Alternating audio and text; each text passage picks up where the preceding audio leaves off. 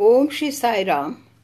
प्रशांति संदेश दल की ओर से साई भक्तों के लिए प्रति बृहस्पतिवार प्राध्यापक अनिल कुमार कामराजू द्वारा अंग्रेज़ी व तेलुगु लघु वार्ताएँ पॉडकास्ट में आयोजित की गई हैं। हिंदी भाषी व्यक्तियों के लिए इसकी प्रस्तुति हिंदी में भी की जा रही है। आज प्रातः की इस वार्ता का शीर्षक है यू आर इट अर्थात तुम यह हो। हिंदी में प्रस्तुति करते हुए, ओम श्री साई राम प्रशांति संदेश के पचहत्तरवें प्रसंग में आपका स्वागत है। आपके समय व सहयोग के लिए आपका धन्यवाद। एक अवसर पर स्वामी ने एक लघु कथा का वर्णन किया। भगवान बाबा ने कहा कि एक बार एक अति तरुण राजकुमार जंगल में खो गया। व उस वन में निवास करने वाले आदिवासी उसे पकड़कर अपने साथ ले गए। वह राजकुमार को अपने साथ ले गए व उसकी देखभाल व पालन पोषण करने लगे। उनके साथ दीर्घ काल तक रहने के कारण व इतनी तरुण अवस्था के कारण वह राजकुमार आदिवासियों की जीवन शैली का ही अभ्यस्त हो गया। वे उन्हीं के समान ही व्यवहार करने लगा। उसे अपनी वास्तविक पहचान की विस्मृति ही हो गई। ऐसा दीर्घ समय तक रहा। इस दौरान उस वयोवृद्ध राजा की वृद्धावस्था के कारण मृत्यु हो गई। वह अब सभी मंत्रीगण दुविधा में पड़ गए। किसका चयन किया जाए? कौन उनका आगामी राजा होगा? कुछ भी हो, उन सभी की इच्छा उस राजकुमार को ही वैधिक उत्तराधिकारी के रूप में सिंहासन पर प्रतिष्ठापित करने की थी। वे सभी उस राजकुमार की खोज में निकल पड़े। अंततः वे उसे सघन वन में ढूँढने में सफल हुए। वह उस राजकुमार के पास गए जो अब युवा हो चला था। उन्होंने उसे पकड़ा व कहा कि तुम इस प्रकार क्यों हो? तुम इन आदिवासियों के साथ सम्मिलित क्यों हो रहे हो? तुम हमारे राज्य के राजा हो। क्या तुम्हें यह विदित नहीं? क्या तुम्हें विदित नहीं कि तुम्हारे पिता का निधन हो चुका है? अब तुम राज्य में लौट आओ व हमारे राजा का पद स्वीकार करो। राजकुमार जो अब तक एक आदिवासी के समान ही व्यवहार कर रहा था, अकस्मात उसे अभिज्ञान होने लगा कि वह एक राजा है। उसने तत्क्षण आदेश दिया कि उसके लिए वहीं पर ही रथ लाई जाए, उसे स्नान कराया जाए व बहुमूल्य वस्त्रों व आभूषणों से अलंकृत किया जाए। इन समस्त के पश्चात वे राजकुमार रथ पर आरूढ़ हो राज्य में लौट आया। इस कथा वार्ता का वर्णन करते हुए भगवान ने कहा कि चूँकि यह राजकुमार अपनी वास्तविक पहचान को विस्मृत कर चुका था वह उन आदिवासियों के समान ही एक व्यक्ति के रूप में व्यवहार कर रहा था। वह जब उसे मंत्रियों एवं राज्य की प्रजा द्वारा स्मरण कराया गया कि वह एक उन आदिवासियों में से न था, वरन वह राजकुमार है तो उस समय से विस्मरण करने लगा कि वह राज्य का राजा है। अतः विस्मरणशीलता के कारण उसका विचार था कि वे आदिवासियों के समूह का ही एक सदस्य था। एक बार जब उसे इसका स्मरण कराया गया, उसे स्मृति होने लगी कि वह राज्य का अधिपति है। वह वह अपनी प्रतिष्ठा व पद पर लौट आया। इसी प्रकार हम भी स्वयं को निरीह मानव, मात्र मर्त्य होने की ही मान्यता देते हैं। हमें अपने वास्तविक अभिज्ञान का विस्मरण ही हो गया है। यही कारण है कि स्वामी हमें, हम सभी को दिव्य आत्म स्वरूप लारा कहकर संबोधित करते हैं। दिव्यता के स्वरूप, दिव्यता के मूर्तिमान। स्वामी हमें ऐसा ही संबोधित करते हैं, अर्थात कि वह हमें सदैव सूचित करते हैं कि हम दिव्यता के दिव्य कण हैं। वह हम स्वयं भी दिव्य ही हैं। वह प्रत्येक से कहते हैं कि तुम ईश्वर हो। जब किसी ने भगवान बाबा से प्रश्न किया कि क्या आप ईश्वर हैं तो उन्होंने कहा हाँ मैं ईश्वर हूँ, व तुम भी ईश्वर हो।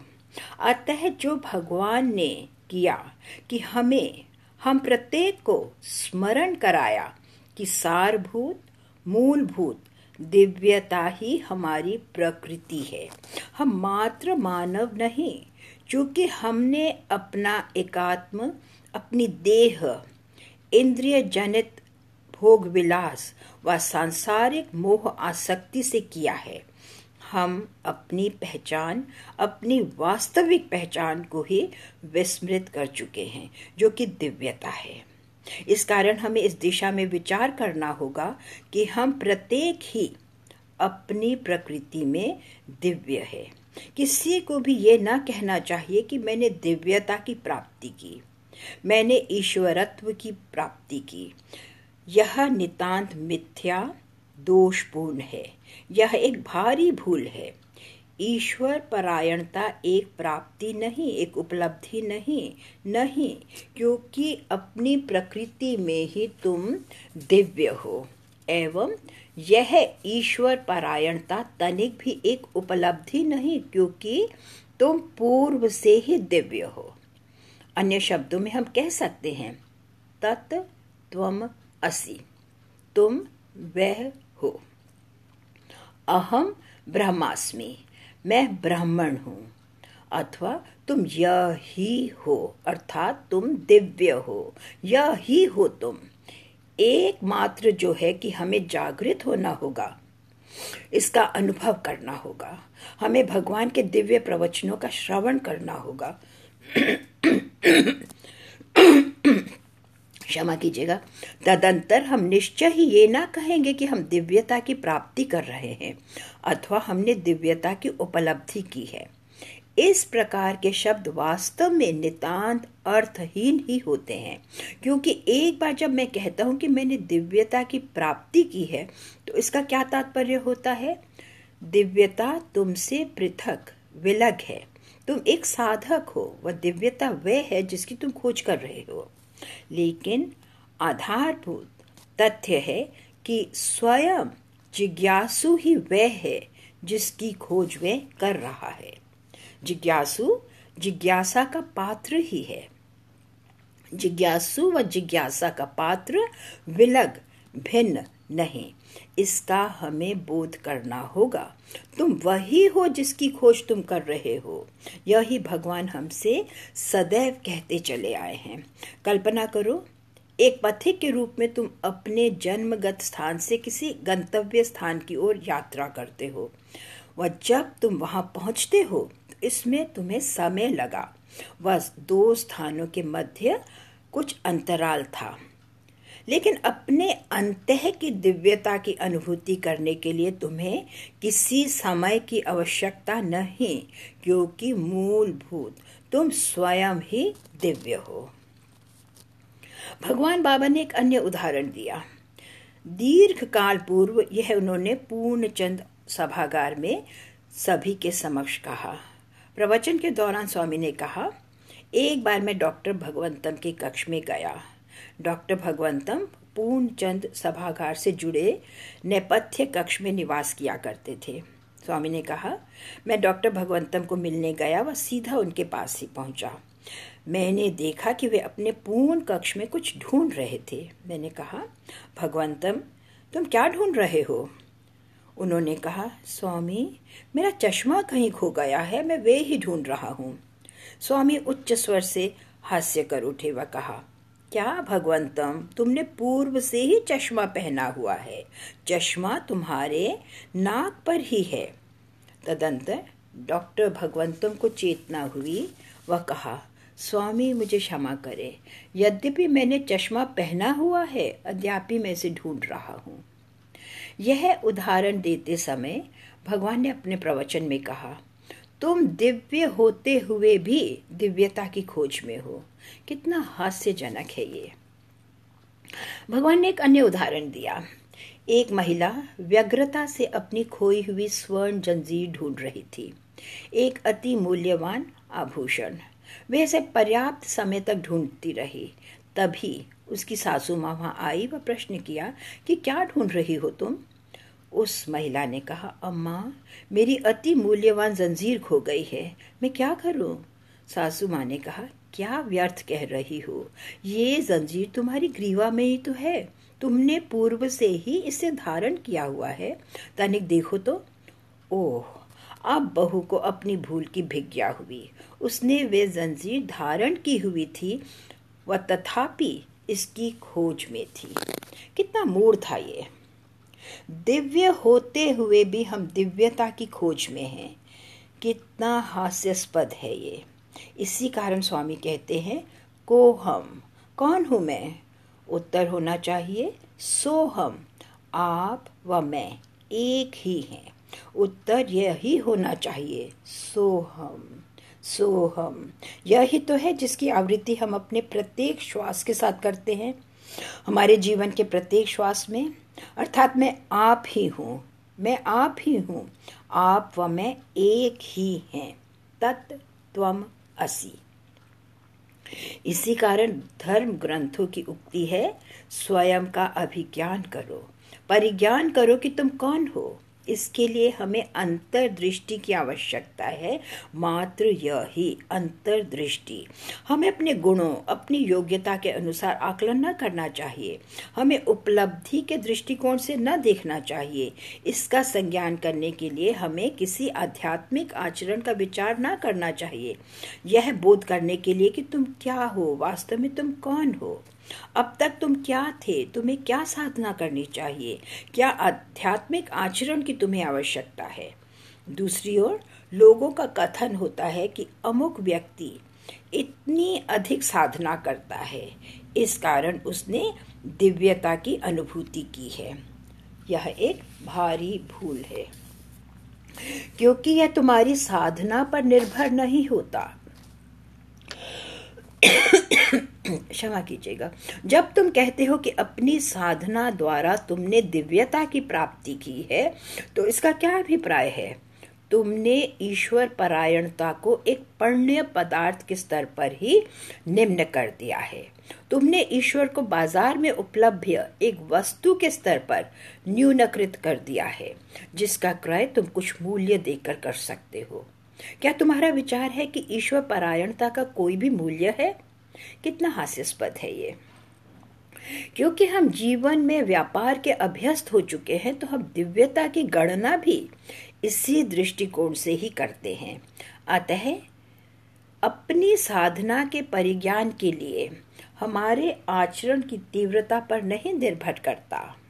अथवा साधना की विविधता पर, क्योंकि तुम पूर्व से ही दिव्य हो। कठोर तपस, कठिन साधना करते हुए तुम्हारी मान्यता होती है कि तुम दिव्यता को इसका मूल्य दे रहे हो। मानो ये दुकान में उपलब्ध पर्ण्य वस्तु ही हो। हमें इस जाल में न फंसना चाहिए, हमें इसका संज्ञान करना ही चाहिए। इसके अतिरिक्त एक अन्य बिंदु जो स्वाभाविकता ही हमारे मन में उठता है, वह यह है। चाहे मैं जो कुछ भी करूँ, लेकिन मैं उससे अधिक हूँ, वरन उसके जो कुछ भी मैं करता हूँ। मैं ये साधना करता हूँ, परंतु मैं उस साधना से अधिक हूँ जो मैं करता हूँ। कदाचित मैं एक अति कठोर, अनुशासित मार्ग का अनुसरण करता हूँ, जो किसी अन्य के लिए संभव ही नहीं। मैं उस अति कठिन मार्ग से अधिक हूँ, जिसका चयन मैंने किया है। अतः कोई भी मार्ग जिसका मैंने चयन किया है, अथवा कोई भी आचरण जिसका मैंने पालन किया है, निर्वाहन किया है, निश्चय ही तुमसे कम है, निम्न है। इसका हमें संज्ञान करना होगा। वह वह तुम भावनाओं में दिव्य होता है। नियम यह है। एक सीमित विषय तुम्हें सीमित परिणाम प्राप्त करने में ही सहायक होगा। एक सीमित विषय। केवल इतना ही, सीमित फल ही देगा। इस सीमित प्रयास से तुम असीमित दिव्यता की प्राप्ति नहीं कर सकते। यह असंभव ही है। दिव्य असीमित है वह तुम्हारी साधना सीमित होती है। इन सीमित साधनाओं द्वारा तुम किस प्रकार अपेक्षा कर सकते हो कि तुम असीमित परिणाम की प्राप्ति कर सकते हो? यह संभव नहीं। अतः अब यह अति स्पष्ट है कि यह समस्त आध्यात्मिक साधना व तपस, जिनका आचरण पालन हम करते हैं, ये हमारे मन के मात्र प्रक्षेपण ही हैं, केवल इतना ही। जैसे कि बाबा ने कहा, व जैसे कि मैंने अपनी पूर्व वार्ता में भी उनका उदाहरण किया। विचारण करना होगा कि कौन है जो हमारे अंत्य में श्वास ले रहा है। वह कौन है जो हम आहार का उपभोग करता है, पाचन करता है, व इसे आत्मसात करता है। कौन है जन्म व मृत्यु का कारण? कौन है जो अनेक अनेक को रूप धारण करता है, असंख्य रूप, विविध रूप? बहुरूप। कौन एक वृक्ष का रूप धारण कर सकता है? कौन एक पक्षी बन सकता है? वस्तुतः कौन एक मानव हो सकता है? कौन है वे? वह दिव्य हैं। वे स्वयं ही ईश्वर हैं, साक्षात ईश्वर। इसका हमें परिज्ञान करना होगा।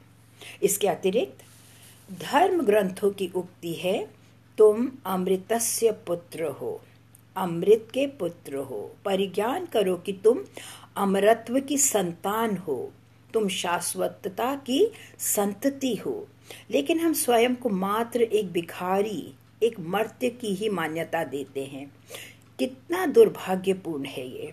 ये भगवान बाबा के ही शब्द हैं। किसी भी रूप से यह मेरी शिक्षाएँ अथवा मेरे भाषण वक्तव्य नहीं। निश्चय ही नहीं। मैं केवल उनका उदाहरण ही कर रहा हूँ। इस कारण कुछ लोगों का कथन होता है कि मैंने स्वामी को खो दिया है। मैं स्वामी से दूर हूँ। कितना हास्कर्य वक्तव्य है ये। क्या तुम स्वयं को खो सकते हो? तुम स्वयं को नहीं खो सकते। वह फिर वे स्वयं ईश्वर ही है। अतः तुम भगवान को किस प्रकार खो सकते हो? असंभव। यह मात्र मूड वक्तव्य ही है।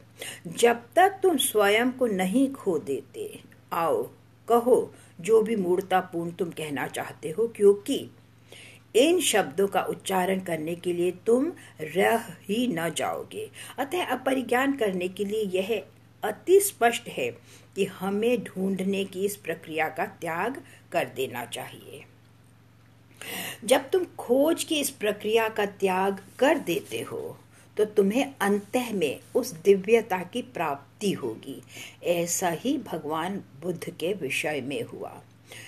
जो दीर्घ छह वर्षों तक ये खोज करते रहे, उस समय जब उन्होंने अंततः इस कर्तृत्व भावना का त्याग कर दिया तो क्या हुआ?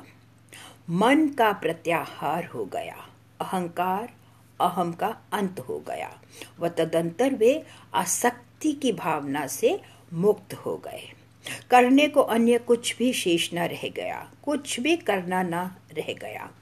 उस अवस्था में बुद्ध, प्रभु बुद्ध ने मोक्ष की उस अवस्था की प्राप्ति की, बौद्ध की उस अवस्था की उपलब्धि की, बौद्ध द्वारा उन्होंने अपने इस नाम की प्राप्ति की। बुद्ध उनका नाम न था। उनका मौलिक नाम सिद्धार्थ था। वे बुद्ध बन गए, अर्थात उन्होंने बौद्धत्व की उस अवस्था की प्राप्ति की, जो कि अनासक्ति की अवस्था है। इसके अतिरिक्त हम उन व्यक्तियों का भी विचार करते हैं, जिनका दावा होता है कि उनमें कोई आसक्ति नहीं। वह पूर्णतया अनासक्त हैं।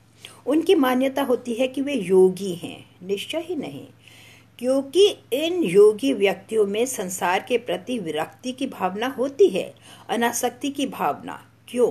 क्योंकि उनका विचार होता है कि आनंद स्वर्ग में होता है, आनंद आनंद धाम में होता है। उनकी भावना होती है कि मृत्यु परांत उन्हें आनंद की प्राप्ति होगी। यह नितांत मूढ़ता ही है। तुम एक सांसारिक व्यक्ति हो सकते हो अथवा एक योगी।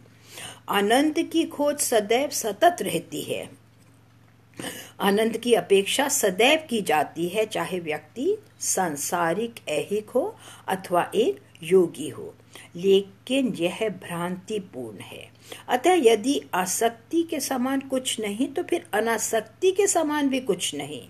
यह आसक्ति का अभाव होता है। यह इस अवस्था पर था कि बुद्ध अपने चैतन्य में विश्रांत हो सके व उन्होंने सत्य की प्राप्ति की। क्योंकि खोज की दीर्घ अवधि से देह अशक्त हो उठी थी। मन अशक्त हो गया था। अब वे और अधिक प्रयास करने में असक्षम थे। तो हाँ एक बार जब वे विश्रांत हो गए तो अब वे इन समस्त तनावों से मुक्त थे।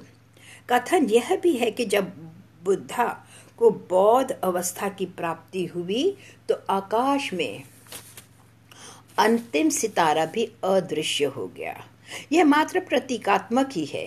अंतिम सितारे से अभिप्राय है, मन मन भी लुप्त हो गया। यह केवल मन के प्रत्याहार से ही संभव है कि व्यक्ति दिव्य की उपलब्धि करता है वह दिव्यता की अनुभूति पूर्ण निशब्दता मौन में ही होती है। पूर्ण रिक्ति में, हृदय की विशालता में जब पूर्ण रिक्ति हो। एक उदाहरण देते हुए, एक दिवस स्वामी ने अपनी हथेली खोल प्रश्न किया कि इसमें क्या है? स्वामी, यह रिक्त है, इसमें कुछ भी नहीं। स्वामी ने कहा, नितांत मूर्ता कुछ भी नहीं ही समस्त है। समस्त कुछ नहीं होता। कदाचित यहाँ तुम कुछ नहीं देख सकते, लेकिन यह कुछ नहीं ही समस्त है। यही भगवान बाबा ने कहा था। अतः ये अशून्यता की अवस्था में, रिक्ति की अवस्था में, निश्चय ही तुम अंत की दिव्यता का अभिज्ञान करोगे। अतः यह दिव्यता कुछ ना करने में निहित होती है, कुछ भी ना करने में, क्योंकि जो भी तुम करते हो मन द्वारा प्रेरित होता है। क्षमा कीजिएगा। तुम मन नहीं हो। वह दिव्यता मन से परे होती है। जब ये मन से परे है तो फिर वह जो मन द्वारा प्रेरित हो, तुम करते हो, क्या कभी भी तुम्हें इस अवस्था की ओर ले जाएगा? यह ही जिसका बोध हमें करना चाहिए। स्वामी ने अपने एक प्रवचन में कस्तूरी मृग के एक अन्य उदाहरण का उल्लेख किया था। जैसा कि आप सबको विदित ही है कि कस्तूरी मृग में एक अति मधुर सुरभि, सुगंध होती है। उसके चारों ओर इस मधुर सुवास का वातावरण होता है। लेकिन कस्तूरी मृग की भावना होती है कि सुरभि यह सुवास कहीं अन्यत्र से ही आ रही है। वह इसकी खोज में वे यहाँ, वहाँ दौड़ने लगता है, भटकने लगता है, जब तक कि थकित, अशक्त हो, वे धरती पर बैठ नहीं जाता। यह अपनी नासिका को अपनी देह के अति निकट रखता है। वह इसे भिज्ञा होती है कि यह सुगंध उसकी स्वयं की नाभि से ही प्रसारित हो रही है, ना कि कहीं बाह्य से। इसी प्रकार ईश्वर की खोज में इधर उधर सर्वत्र भागने में तुम ईश्वर को कहीं भी प्राप्त नहीं कर सकते, क्योंकि वे तुम्हारे भीतर ही हैं और तुम ही ईश्वर हो। अतः हमें कर्ता की इस भूमिका का त्याग करना होगा व इस प्रकार अन्य लोगों के पास इधर उधर जाने से परिहार करना होगा। इसके अतिरिक्त हमें अति कठोर तप भी न करना चाहिए। साधना के नाम पर शरीर को प्रताड़ित न करना चाहिए। यह मूर्ता ही है, नितांत मूर्ता जैसे कि निरंतर उपवास करने से तुम्हें दिव्य की प्राप्ति होगी। उपवास का दिव्यता की अभिज्ञा से कोई संबंध नहीं। अंततः तुम्हें यह एक अस्थि पिंजर में ही न्यूनकृत कर देगा, केवल इतना ही। दिव्य की यह तो कोई कुंजी नहीं, ये दिव्यता के द्वार को न खोलेगा। कुछ लोग यह भी दावा करते हैं कि वे सिर के बल चल सकते हैं, शीर्षासन करते हुए। उसका विचार होता है कि वह चल सकता है, लेकिन इस असुविधाजनक रूप से वह दिव्यता की अनुभूति तो नहीं कर सकता। नितांत मूढ़ता। इसका एकमात्र अभिप्राय है कि मन कुछ इस प्रकार विशेष करना चाहता है जो असंभव हो। इन असंभव क्रियाओं के करने के प्रयास से मन अत्यधिक अहमन्य हो उठता है। मैं कुछ विशेष ही हूँ। मैं वह कर सकता हूँ जो अन्य कोई भी करने में सफल नहीं हो सकता। अप्राकृतिक साधनों को अपनाते हुए तुम अपने अंत की दिव्यता की अभिज्ञा। क्षमा कीजिएगा, नहीं कर सकते। क्योंकि ईश्वर तुम्हारे भीतर है, वह तुम ईश्वर हो। अतः हमें कदापि कोई अप्राकृतिक विधि न अपनानी चाहिए। निश्चय ही हमें इनका प्रयास भी न करना चाहिए। कल्पना करो, मैं तुमसे प्रश्न करता हूँ कि तुम्हारा नाक कहाँ है? कदाचित तुम अपना हाथ अपने शीश के चारों ओर घुमाकर अपने नाक को इंगित करो। ऐसे में मैं भला तुम्हारी क्या सहायता कर सकता हूँ? तुम सीधा ही इंगित कर सकते हो कि मेरा नाक यहाँ है। अतः यदि तुम इस प्रकार करते हो तो यह तुम्हारा अज्ञान ही प्रदर्शित करता है। हमें इसका संज्ञान करना चाहिए। यह हमारा अहम ही होता है कि व्यक्ति इस प्रकार के असंभव कार्य करने का प्रयत्न करता है, क्योंकि यह तुम्हारे अहम को प्रोत्साहित करता है। इन विधियों द्वारा हमारा अहम सशक्त हो उठता है। इन विधियों द्वारा अहम सभी कठिनाइयों का आनंद लेता है। तो हाँ हमें ऐसा कदापि न करना चाहिए। इस कारण समस्त सरल विषयों को इस अहम द्वारा कठिन, जटिल बना दिया जाता है। एक बार प्रवचन के दौरान स्वामी ने अपने हाथ में एक गुलाब का पुष्प उठाया। व कहा, देखो, इसकी पंखुड़ियाँ कितनी चिकनी कोमल हैं। संभालने में इतनी सरल। इसी प्रकार अध्यात्म का संज्ञान, अध्यात्म का निष्पादन भी अति सरल, अति अति सरल रूप से किया जा सकता है। यही भगवान बाबा ने कहा था।